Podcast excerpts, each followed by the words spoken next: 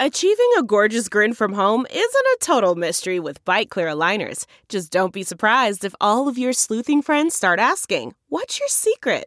Begin by ordering your at home impression kit today for only $14.95.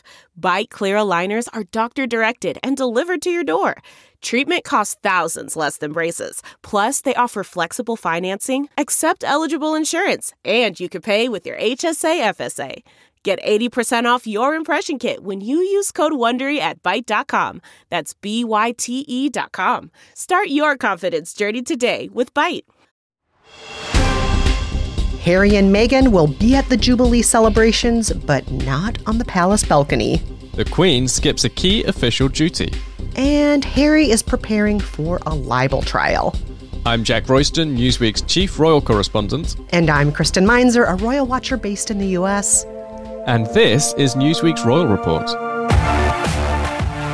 Hello, Jack. Hello, listeners. Top of the day to all of you corgis out there. Our first story today is about a celebration with a hint of tension. Yes, the Queen's Platinum Jubilee is just around the corner, and we now know Harry and Meghan will indeed be there, but not for all of it. That's right. The Duke and Duchess of Sussex have been told that since they're no longer working royals, they won't be among those on the palace balcony for Trooping the Color. That's the Queen's official birthday parade. And notably, they aren't the only big royals who will be absent from the balcony. That's right. Prince Andrew will also be missing, as will his daughters, Princess Beatrice and Princess Eugenie. And Eugenie is obviously uh, a friend of Harry and Meghan, as many of you will know already. Yes, and uh, Prince Andrew is, well, we all know about Prince Andrew. well, uh, although I guess if you've been listening to our podcast, you'll have heard a few things about him here and there, won't you? Isn't it? Yes. But to the surprise of many, some very obscure royals will be on the balcony. I'm speaking of the Duke of Kent, the Duke and Duchess of Gloucester, and Princess Alexandra. Of course, you know who they are. You know what they look like. They're on the cover of every magazine. I am just kidding. Most of us don't know who these people are. Tell us who they are, Jack. They are the Queen's cousins, and um, I made this point on social media this week, Kristen. And how do you how do you reckon it went down when I called them obscure royals on Twitter?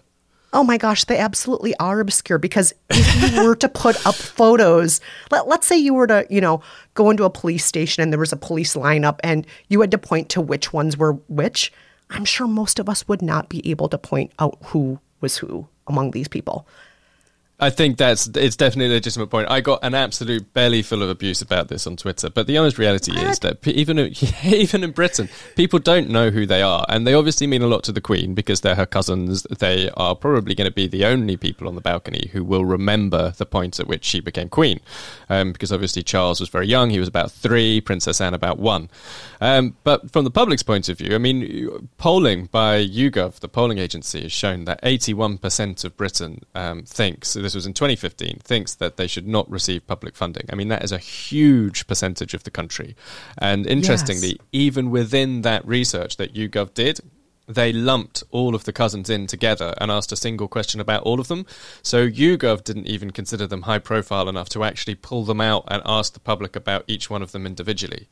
Yes, uh, their names completely absent from that survey because who knows those names? Who knows who Princess Alexandra is? I mean, some people know who they are, but they are not by any means what we would call high profile royals, are they? I think some of the very dedicated royalists have like ideas in their minds about important moments that they've been part of down the years, dating back decades and decades. But if you were to ask even the most kind of dedicated royalist, what did Princess Alexandra actually do for the last couple of years? Uh, and she has done royal jobs during that time. She, you know, she does royal jobs every year. Um, how many people could actually, honestly, hand on heart, name a specific royal engagement that Princess Alexandra did over the last couple of years? I think this percentage of people would be very, very small. Yes, yes, yes. But can we go back to Harry and Meghan for a quick second here? Because I do want to make clear Harry and Meghan, they're still going to be part of all these Jubilee celebrations. They're just not in this particular case going to be on the balcony. They may be on the balcony at a different point. They may be at a number of other events. There are so many other events that are part of this Jubilee, including St. Paul's Cathedral service of Thanksgiving, the Epsom Derby, uh, the trooping carriage procession, which is, you know, all of the royals in their carriages in a big parade. So there are other moments when we're probably going to see Harry and Meghan. We're going to have photo ops, and they're going to be bringing Archie and Lilibet. So they will be, you know, spending time with the family and hopefully having a few photo ops. I know we all want to see little Lilibet, right? Yeah, absolutely. I mean, obviously, this will be her first trip to Britain. So, this will be her first opportunity to meet the Queen, who she is named after. Um, so that would be a big moment, I think, for Harry and Meghan, and also for the Queen. And obviously, Archie, you know, he's met the royals before, but he was very, very young at the time. He was about six months old or younger. Um, and so this will be an opportunity for him to meet them in a context where, I mean, I guess he's still quite young. It's most people don't have too many memories from age three, but you're starting to get towards the kind of age of Archie where there's a fighting chance that he might actually remember meeting the Queen. So I think this it, it will be hugely important to him and for Harry and Meghan to make sure that Archie gets to spend some proper quality time with the Queen as well. Yes. But of course, there's that question out there. Are Harry and Meghan going to be hanging with uh, William and Kate? Are we going to be seeing them together at these events? Do you think they'll be sitting far apart from each other? What do you think is going to happen, Jack? This is really interesting because obviously Meghan did come to Britain quite recently, around the time of the Invictus Games in April. But she saw uh, the Queen and she saw Charles and she saw Camilla, but she didn't see William and she didn't see Kate. And obviously, we've heard a lot about the that rift between uh, Harry and William. And also, you know, Meghan talked a lot about Kate in the Oprah interview. They've not sat face to face with each other since then. Um, and we also hear a huge amount in biographies, in briefings to newspapers about how angry William has variously been with things that Meghan has said, with Oprah, with stuff that happened while they were at Kensington Palace, you name it. So I think that is going to be a really telltale thing. Let's say, for example, Harry and Meghan go to the service of Thanksgiving at St. Paul's Cathedral. It's not a foregone conclusion that there'll be any interaction between uh, them and Kate and William. Um, it could alternatively be similar to, for example, Prince Philip's funeral, where William and Harry didn't really interact during the actual ceremony, but they spoke to each other afterwards. Kate acted as a bit of a peacemaker. There was an opportunity to have some conversation. Um, so it would be it would be really interesting to see whether there is any actual kind of olive branch moments. Yeah, I mean, I hope for their sake there is, just because you know, we all remember so vividly William and Harry, they were so close, they were so tight with each other. I would hate for this rift to continue forever. And, you know, I just I I hope for their sake that, you know, they can find a way to mend whatever needs to be mended. I, I personally would be so sad if my sister and I completely fell out the way they appear to have fallen out. So um, yeah, my fingers are crossed for them. Yeah, it's so hard with families, isn't it? I, I, mean, I suppose all families do have their arguments, but then I think the public will see see it exactly the way you described, Kristen. That people want this to heal, um, and in some ways, actually, maybe if Meghan and William can speak for the first time, then that might actually create. It might remove one of the obstacles to um, to some of the ill feeling seeping away, um, and but you know, there's also the question: Will we even know about it? I mean, they could have a meeting in private that never gets made public, um, and we may never learn whether you know the hatchet has been buried or not. Yeah, and remember, we're not just dealing with you know stories in the tabloids. We're dealing with what has been confirmed by many biographers as racism within the royal family. We're dealing with giant issues here beyond who made who cry, and so um, you know, very likely that'll take more than just sitting next to each other in church. Yeah, I, obviously William was the one who came out in the days after the Oprah interview and said that the royals were not a racist family. After Meghan had obviously told Oprah that um, an unnamed royal had made comments about the color of her unborn child's skin. So clearly, there's uh, there are a few things for them to pick. If you were going to put an agenda together for that uh, for that meeting, I think you oh could think of a few God. things to put on it, couldn't you?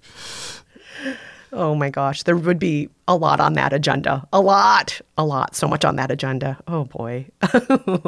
but of course, it is not just the service of Thanksgiving at St. Paul's Cathedral, and you mentioned a few of the other possible events that Harry and Meghan might go to. One of which is the Epsom Derby. Obviously, the Queen, famously huge, huge lover of horses and horse racing.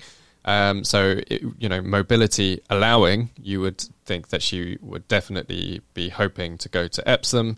It's also on Lilibet's birthday. So, I don't know whether Harry and Meghan will see that as good timing or whether they would rather do something privately for Lilibet. I guess that's just personal to them. But it will be interesting to see whether they bring Lilibet out on her birthday to meet the Queen at Epsom. Yeah. Um, I always wonder about, you know, how they keep their little royal children, their little royal babies from crying and freaking out and having meltdowns during these big events because, you know, uh, even if you're a royal child, you're still a child. And this is a lot of, you know, sitting still politely and clapping and staring at stuff that might be a little bit boring to you. So, uh, you know, I'm, I'm always curious about how they keep their children behaved well during these events. I, I, I know you have four year old Jack, and I'm guessing your four year old doesn't always want to just sit still for a few hours in an audience and stare at things. yeah, very rarely. I mean, does he sit still for a few minutes? Um, but no, I mean, you're you're absolutely right. I think the Cambridges have in the past fallen back on um, on the on the nanny who has helped them out. Um, my memory is telling me at Pippa Middleton's wedding, for example, Pippa Matthews now, um, and yeah, so they kind of like passed the children to the nanny. But um, Harry and Meghan, I think we can expect. I don't know. I mean, they might bring Doria, but I don't imagine Ooh. that they'll have a nanny with them. But it's yeah. I mean, you know, who who knows? Maybe they'll bring Doria, and maybe Doria will help out with the kids. Oh, that would that be, would be fantastic! I would love to see Doria there. It'd be interesting as well to see Doria see Charles again because obviously Doria and Charles got on quite well at the wedding, didn't they? They were photographed together. Yeah, famously they got on like eggs and bacon. So yeah, I, I, I could totally see those two, you know, chatting it up and joking around again. That would be fun if we could see that. That would be really nice, and it would definitely also feel like an olive branch. I feel like out of all the people within the royal family, Charles is actually quite keen to patch things up with his son. I think much more than William is keen to patch things up with his brother and sister-in-law. So I think I actually could see that as being a really nice moment. If Doria came with them, they could all sit down together with Charles and hopefully just warm everybody up and get everybody feeling happy and optimistic again. That would be lovely. And let's not forget Louis and Archie. They're not that far apart in age get the kids playing with each other. You know, that's definitely true. Yeah, spend some time with Grandpa. Um, that would be fantastic if that would happen. I, I hope that happens for all of their sake. Yeah. Okay. So what else have we got? We've got Epsom on the Saturday. Um, yeah. So there's uh, at the Diamond Jubilee there were two balcony moments. Um, there was the, the Trooping the Colour was the week after the kind of main Jubilee celebrations, and so they had a kind of Jubilee balcony moment in its own right, which was actually back then it was after the service at St Paul's Cathedral. But there is this huge pageant which is outside the palace on the Mall um, in London uh, on the Sunday. So that also could be a possible time when they could all come out onto the balcony again and kind of like inspect all these sort of performers and uh, and so on. Um, and yeah, I mean, you know, it's not impossible that Harry and Meghan could be invited, although I would struggle to see the logic of why. The only thing that did occur to me, so I was trying to ask myself, why would you not invite them to Trooping the Colour, but invite them to a balcony appearance at a later date. The only thing I could think of is that obviously Trooping the Colour, the Queen's birthday parade, is an annual event, so they might not want to create a precedent that would see them mm. have to mm. invite Harry and Meghan again next year. But a Platinum Jubilee well, let's be honest, this is probably going to be the Queen's last Platinum Jubilee, or the Queen's last Jubilee, rather. Um, and it may be some time before, you know, it'll, it'll, obviously be a completely different ball game by the next time we have a Jubilee. So perhaps there is some logic that could lead to the royals inviting Harry and Meghan onto the balcony on the Sunday, or maybe after the service of Thanksgiving. Yeah. And I mean, I personally wouldn't be surprised if that would happen. Um, a lot of folks out there are speculating the same thing that they'll be on the balcony for that event. But yeah, it's it's a little bit of a delicate situation now because you know they have to keep up certain appearances. We have Charles for decades now trying to streamline the monarchy. Like, mm. how many mm. people should be representing us? Uh, we have the fact that some of the royals are not actually working royals anymore. So, um, you know, it, it makes sense to streamline certain things, but it also makes sense, as you were saying, Jack, for this once in a lifetime jubilee event to have Harry and Meghan on the balcony for certain things or front and center for certain things. So um, I know the world is watching and hoping that we see more of Harry and Meghan, that we see maybe some olive branches, and that we see cute little Archie and Lilibet. Yeah, got to see that Lilibet. I think if you if you fast if you were to fast forward twenty years and look back, in 20 years time if you were to if you were to see that Harry and Meghan have been excluded from the Buckingham Palace balcony you'd probably think it was a little bit petty wouldn't you? Like it, these things are all play out in the long term and I think in the long full run and full course of history the royal family will probably come off looking uh, looking best if they can be sympathetic and welcoming and open to Harry and Meghan at the Jubilee but I'll be honest with you. I hope Andrew is not visible during any of this. I hope they just hide him everywhere all the time. Like he's sitting in the back row near the fire exit. You know? Well, maybe not even that. I mean, you know, just I think it's I think the time might have come for them to actually be really, you know, ruthless with Andrew and just say to him, you know, fully game over. Don't even try. Don't even think you can. Don't even come to Epsom. I think Andrew's probably going to try and come to Epsom because you know it's open to the public. Epsom, you know, there'll be all kinds of people there. So also, you and I can go too. we could, yeah, we could go. You know, like anyone can go as long as you dress the part. Although they don't, uh, yeah, I mean, yeah, anyone can go as long as they dress the part. Um, but if, I love yeah, that you're throwing Andrew in with the riffraff like me and you. like, oh, you know, the public, anyone can go. well, do you know what? There are always these stories about people who didn't get into it, or, or alternatively didn't get in, or, or, did get in. Like, you're not supposed to have tattoos. You're supposed to, obviously, it's you know, you've got to get dressed, suited and booted in your finery. And uh, there's always these stories, you know, someone sneaked in with visible tattoos, stuff like that. But then, you know, it does start to look a bit weird, doesn't it? If you've got Andrew there, he sneaked in with a having settled her, the sexual abuse lawsuit. Definitely a bit worse than a tattoo, I think. Yes. All right. We're going to take a quick break, but before we do, a reminder to rate and review us in Apple Podcasts or Spotify or wherever you get your favorite shows. When we're back, the Queen's speech. Man, that sunset is gorgeous. Grill, patio, sunset. Hard to get better than that. Unless you're browsing Carvana's inventory while you soak it all in. Oh, burger time.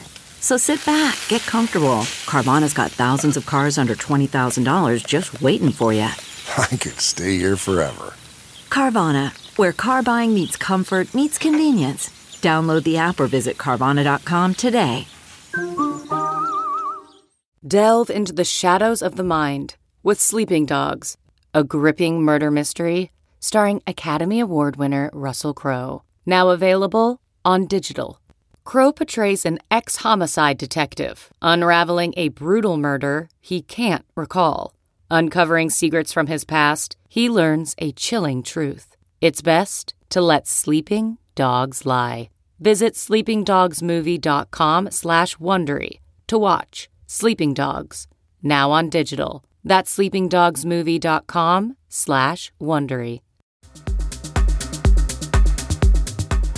Hi everyone, we're back with our second story of the day, and the Queen had to pull out of giving the Queen's speech at the state opening of Parliament. That's right. Citing episodic mobility problems, a palace statement explained that the Queen would not be in attendance and that the Prince of Wales, that's Prince Charles, would instead read the Queen's speech on Her Majesty's behalf, with the Duke of Cambridge, aka William, also in attendance.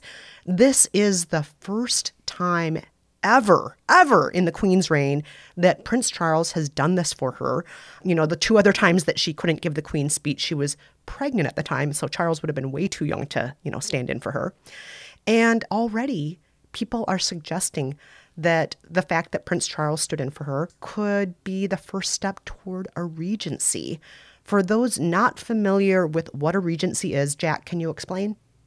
Yes, so basically, a regency is a constitutional mechanism that allows somebody other than the monarch to reign or rule in place of the king or queen. And it was probably most famously used in the time of George III, who obviously had to step back because of the collapse of his mental health. So the uh, his eldest son took over as Prince Regent um, and ruled in his place. Um, so in this, what happened this week with the state opening of Parliament was not that kind of regency, but it did the, the particular mechanism that allowed Charles to stand in for the Queen was p- under the Regency Act. So it was under the same Act of Parliament, um, but it's not a permanent replacement. It just kind of allowed him to step in for the day.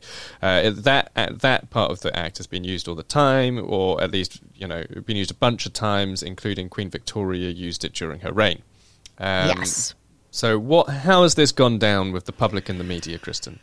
Well, it has everybody talking. Monarchists, Republicans, people who don't consider themselves either, but just see the Queen as an icon, as a steadfast head of state, because it is spelling out essentially in black and white that, you know, the Queen, her days, I hate to say this, her days of being the queen may not last forever. And i i and i'm sad about that because she really is this figurehead. She's the stabilizing force that uh, if she goes away if charles is stepping in more and more for her what does that mean? Because charles is not especially well liked he's never polled well with the public.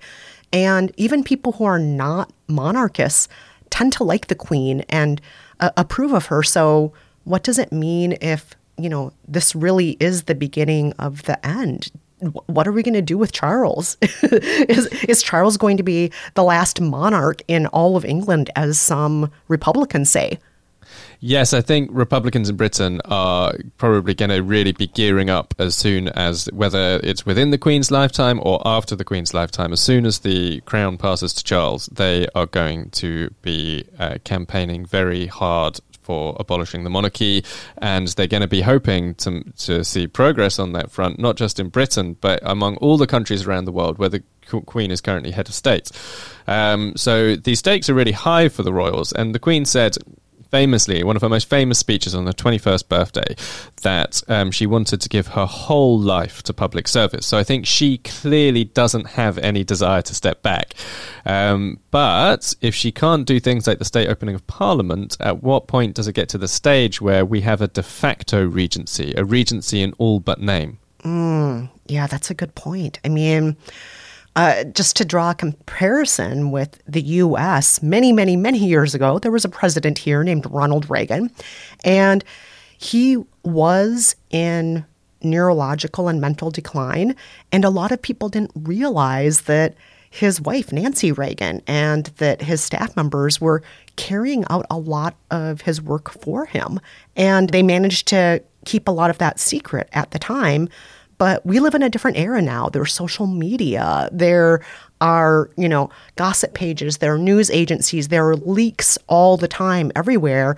And those leaks, people aren't afraid to leak things from the palace. We see that all the time. They are not afraid to leak if this is what's going to be happening here. And uh, it would be, you know, a shame in some ways if Charles does end up essentially being a regent, even if we're not saying it. It would be a shame in some ways, but I know that it would also appease certain monarchists because they want the queen to still be the official head of state. They don't want the queen to disappear. Yeah, that's true, and um, she's obviously hugely, hugely respected around the world, and um, the public love her. Uh, and she's also, for what it's worth, a couple of years off becoming. She's currently Britain's longest reigning monarch in history, and she's only a couple of years off becoming the world's longest reigning monarch in history. Um, if she can rack up kind of two or three more years, then she will hit what will be an extraordinary milestone that Britain will quite probably never get anywhere near again. Um, so I think that she will be she will be very reluctant to give it up. Um, and the one other interesting thing is that the British public actually seem to basically agree with her. Um, polling by YouGov has shown that as the uh, as the Queen's health has deteriorated, the public have become more convinced that she should remain as Queen. Um, even if she's not able to perform her official duties. Um, so she, you might remember, she the all of this began in October when she had a health scare. She was supposed to be going to Ireland on a on a tour, and she had to pull out. And YouGov did polling the following month in November, so that was still at the height of the health scare. She hadn't, you know, she hadn't kind of got over that yet. Um, and it, it basically the whole incident added about five points. The, the number of people who wanted her to re- continue with her duties, even if she wasn't able unable to perform, continue in her role as queen, even if unable to perform her duties, leapt from 50% to 55%. So the public are, if anything, becoming more convinced that she should remain as queen. Yeah. And I know a lot of it's because of the love of the queen, but as I mentioned earlier, I think a lot of it is also for the not love for Charles. Even though Charles is going to be supposedly doing a lot of the things that the public has asked for, um, namely streamlining the monarchy, maybe cutting down on spending, maybe, and speaking out about issues like living wages and continuing to speak out about things like climate change, which he's done all along. These are things that the people want, but he just does not have that love of the public. People want the queen around for as long as she can possibly be around, even if it's just from bed. They want her to be the queen. Charles is by far the most radical on climate change, by the way, because he has this thing that he supports pricing carbon um, which takes him substantially beyond where Harry is. Where with, with Harry, he, a lot of what he does is about um, kind of uh, consumer power, uh, trying to pursue a greener world through consumer power, and then William through the Earthshot Prize um, is about finding scientific solutions to the um, to the climate problem. But Charles, obviously, wanting to put a price on carbon, that is probably the most kind of it, it's actually in some ways the most inflammatory approach out of all three of them. But nobody really talks about it, gets angry about it, or even even particularly notices about it because he's just not as you know he's not as high profile within the media as as uh, as William and Charles are.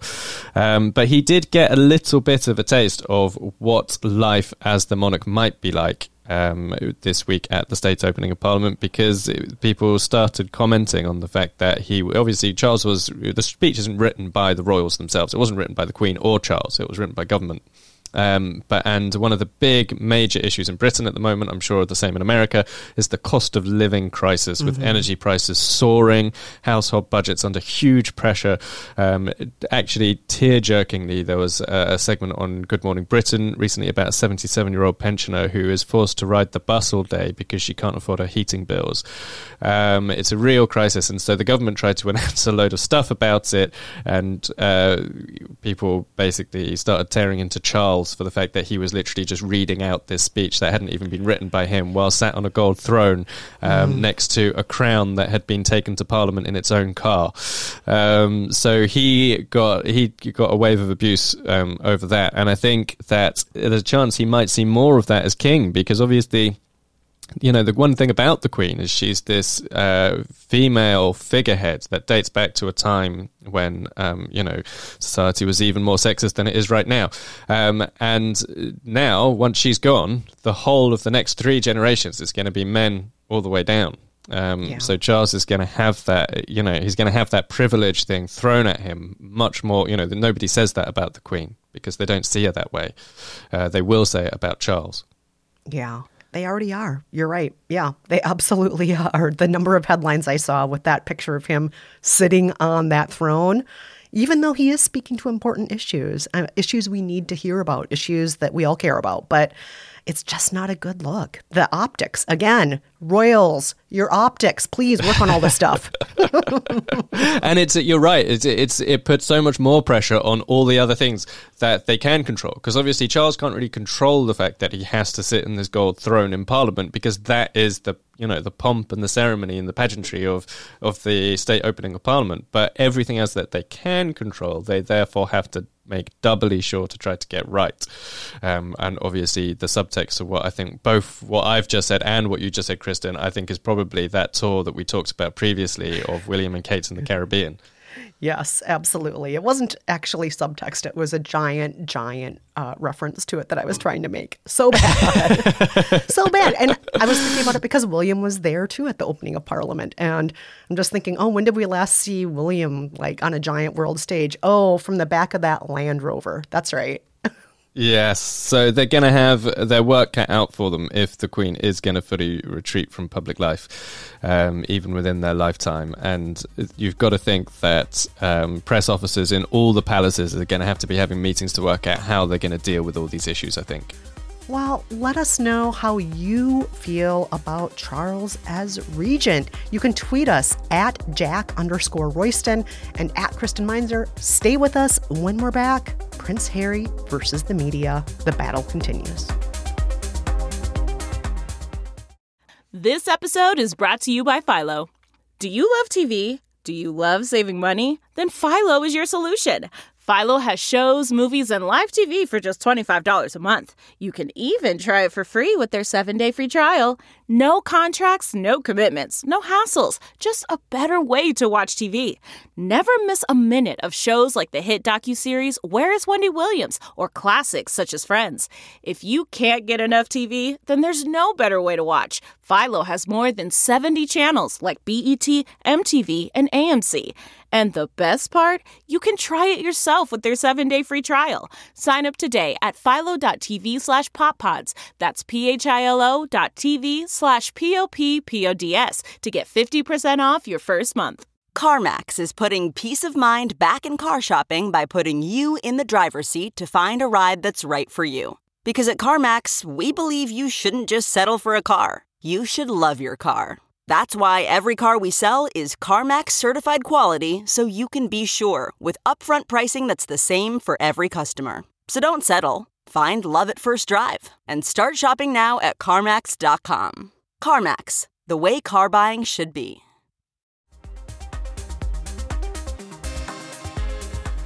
Hi, everyone. We are back with the latest round of Prince Harry versus the media, and this week it is his libel case against the Mail on Sunday. This is Harry and Meghan's third lawsuit against the newspaper, and it relates to a story published in February which accused the Duke of Sussex of misleading the public about his offer to pay for his police protection. Yes, Harry's lawyers say the Mail's story was false, unleashed a feeding frenzy of hostile comments, and caused considerable distress and hurt. Harry also claims the story constituted an attack on his honesty and integrity and undermined his fitness to be involved both in charitable and philanthropic work in general and in efforts to tackle online misinformation in particular through the Archewell Foundation. So he's essentially saying, this hurts his ability to earn a living, to do his job well. It's not just his personal reputation. He's talking about how he can continue doing the work he does when his name is being sullied this way. Yes, exactly. So he's basically saying that they were accusing him of being a liar, and he's obviously had this uh, this campaign against misinformation, uh, partly through the Aspen Commission. So he's got he actually filed this lawsuit within a, something ridiculous like about four days of the story being published. So he got up, off the ground running on it really fast, um, and it's already getting to the stage where the first kind of mini trial before the full trial phase is starting. So round one of um, the latest Harry versus the Mail on Sunday is going to take place in June after the Jubilee, um, sometime that three weeks at the end of June, and it's going to be looking at whether at what the actual meaning of the words used in the Mail on Sunday story was, um, and whether they constituted opinion or fact. It will be much easier for the Mail on Sunday if it if it counted as opinion, and finally whether they were defamatory at common law. So in other that just means were they did the words used by the Mail on Sunday damage Harry's reputation or not. Um, Harry also asked for the court to consider whether it met a whether his case met another key test, which is called the serious harm test.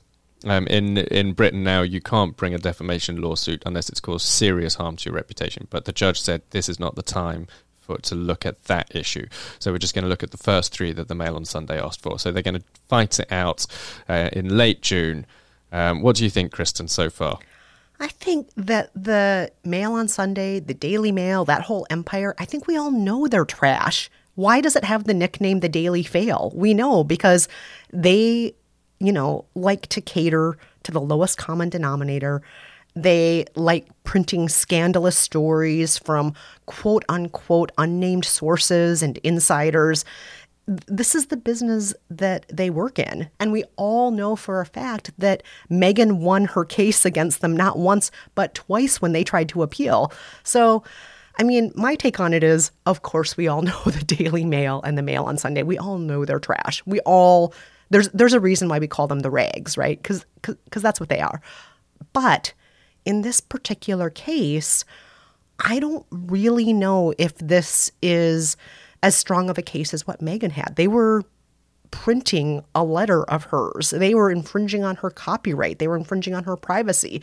Uh, so, this is a slightly different kind of case, and I'm not sure if it's quite as strong, Jack, to be honest with you. Yes, I think I think you might have a point there. The so this is the third time that between them they've sued the Mail on Sunday, and obviously Meghan's ran and ran and ran and ran for about three years. But the first one that Harry brought, the Mail on Sunday, settled out of court, and part of me wonders whether he thought that they would do the same thing again. But it's clear now that they're not going to. They're going to fight this, and that means that he is going to have to get his head around what will happen when it goes to court, and whether he's going to get caught um, having to disclose various documents about his own internal PR operation because a lot of this is about what they were saying, what the Mail on Sunday was saying in their story was about Harry's PR operation. So if he starts having to kind of like put his whole spin, you know, his whole PR machine, everyone has a spin machine, everyone has a PR machine. If he has to start putting that into the public domain again, it might just start getting difficult for them. And it, you boil it all down and you look at it and you think, does this one story actually lower Harry's reputation? Compared to all the others that get printed? Like, is this actually changing Harry's reputation with anybody? If you read the Mail on Sunday, you probably don't particularly like him very much already. Or if you do like him, then you like him in defiance of pretty much every single story that the newspaper prints about him. In which case, whichever side, whichever version it is, you're not going to change your opinion based on this one story that's been published. So, my view on it personally is that this is not a hill to die on, or even a hill to risk dying on, or even really a hill to risk stubbing your toe on, um, because ultimately, the, where Prince Harry's reputation sits is the product of literally thousands of news stories, of which this is just one. Yeah, I, I agree with you, and the story isn't even necessarily as inflammatory some of the other stories that have been printed about him and Meghan, honestly. So uh, I, I, do find it interesting that this is the story that uh, he and his team are really focusing on. And yeah, I, I'll be surprised if he wins this one. And I, I just don't know. I just don't know, Jack. I think if he if his decision to ask for them to take this early, uh, to take an early view on whether he meets the serious harm test is an indication that his team aren't sure that it does, and it, it, that might not be what's going on. But if that is what's going on, and his case were to fall based on a judge's ruling that it doesn't constitute serious harm, then I think that could kind of undermine part of his narrative about the media. Like his whole Harry and Meghan's whole narrative about the media is that they cause serious harm. So uh, yeah, I kind of think why risk an adverse ruling on a point that's so kind of fundamental to the bigger narrative about Harry and Meghan in the media. I, but you know, who knows? I mean, we don't know how much money they've had out of the previous cases. Maybe it's just a nice little earner for them. Who knows? and uh, and good sport because obviously they despise the newspaper. So, but and the maybe newspapers just, despise them. Let's and just the newspapers despise them exactly. Yeah. So maybe it's like he's just taken up polo, hasn't he? So maybe he says these are his hobbies. He does polo, and then he makes life difficult for the Mail on Sunday. Um, yeah, perhaps it's it's one of his yeah one of his weekend activities. But who knows? I mean, and we'll see how it all plays out. There, it, you know, it will be interesting to report on. It will be interesting to find out more about um, about what yeah, like what he objected to so much, and also about what you know. It will give us a more of an insight into the kind of back door of the other lawsuit that sits in the background of this case, which is that the Mail on Sunday story was about his. It was about Harry suing the British government over his police protection. So we might actually find out a little bit more about that as well. Yeah, I, I'm curious to see what'll happen there. And again, I said it before, I'll say it again. Any opportunity to point out how trashy the Mail on Sunday is, I'm in favor of. But yeah, I just I don't know if this is the best way to do it. And, well, on that note, Jack, that's it for this episode of the Royal Report. Be sure to join us every other week when we visit the latest royal headlines, embark on some royal deep dives, and riff on all things royal. Until next time, I'm Kristen Meinzer. And I'm Jack Royston. Thank you so much for listening, everyone. And a curtsy to you all.